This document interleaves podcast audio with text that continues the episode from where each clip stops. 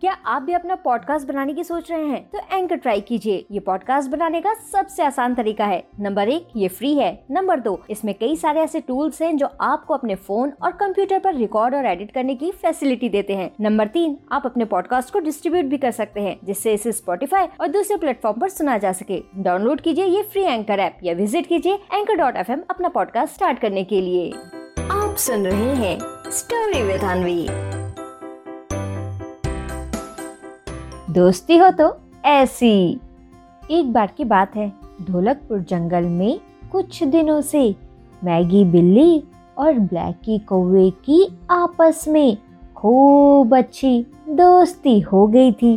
दोनों एक साथ खेलते, खाते और खूब मस्ती भी करने लगे थे।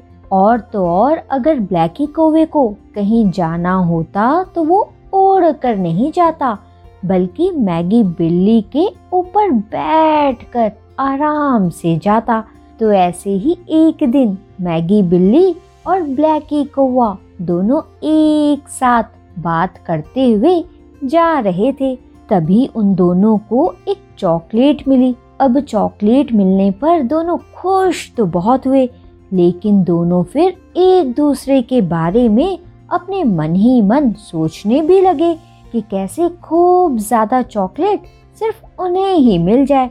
और फिर यही सोचते सोचते ब्लैकी कौवा तुरंत मैगी बिल्ली से कहने लगा, मैं हूँ ब्लैकी करता हूँ काऊ काऊ अब देखो दोस्त मैगी बिल्ली, मिल तो गई है। हम दोनों को ये एक चॉकलेट।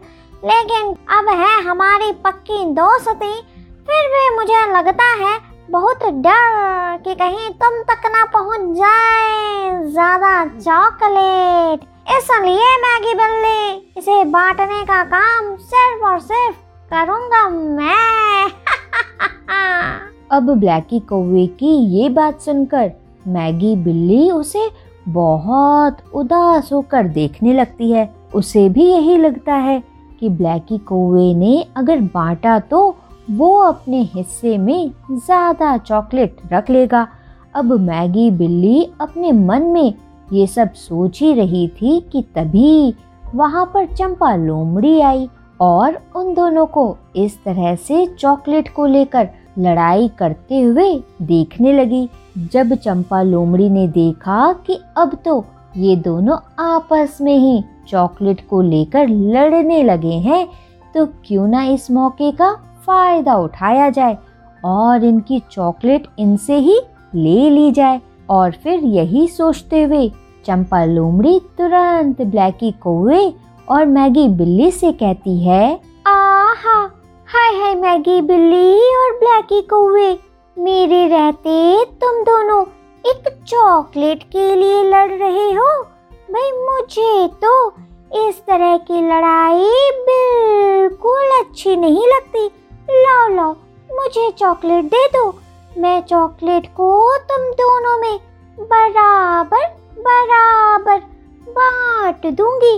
और हाँ अगर तुम लोग ये समझ रहे हो कि मैं तुम लोगों की चॉकलेट खा लूँगी तो बता दूँ, मैं मीठा जरा कम खाती हूँ। वो क्या है ना, मीठा खाने से कहीं मेरे दांत खराब हो गए तो है ना? इसीलिए इसीलिए। अब ज़्यादा मत सोचो और अपनी ये चॉकलेट मुझे दे दो। और फिर ऐसा बोलकर चंपा लोमड़ी उनसे चॉकलेट लेने के लिए अपना हाथ बढ़ाती है। लेकिन तभी मैगी बिल्ली चॉकलेट लेकर थोड़ा पीछे हटती है और चंपा लोमड़ी से कहती है, अरे अरे, चंपा लोमड़ी, तुम्हें परेशान होने की बिल्कुल ज़रूरत नहीं है।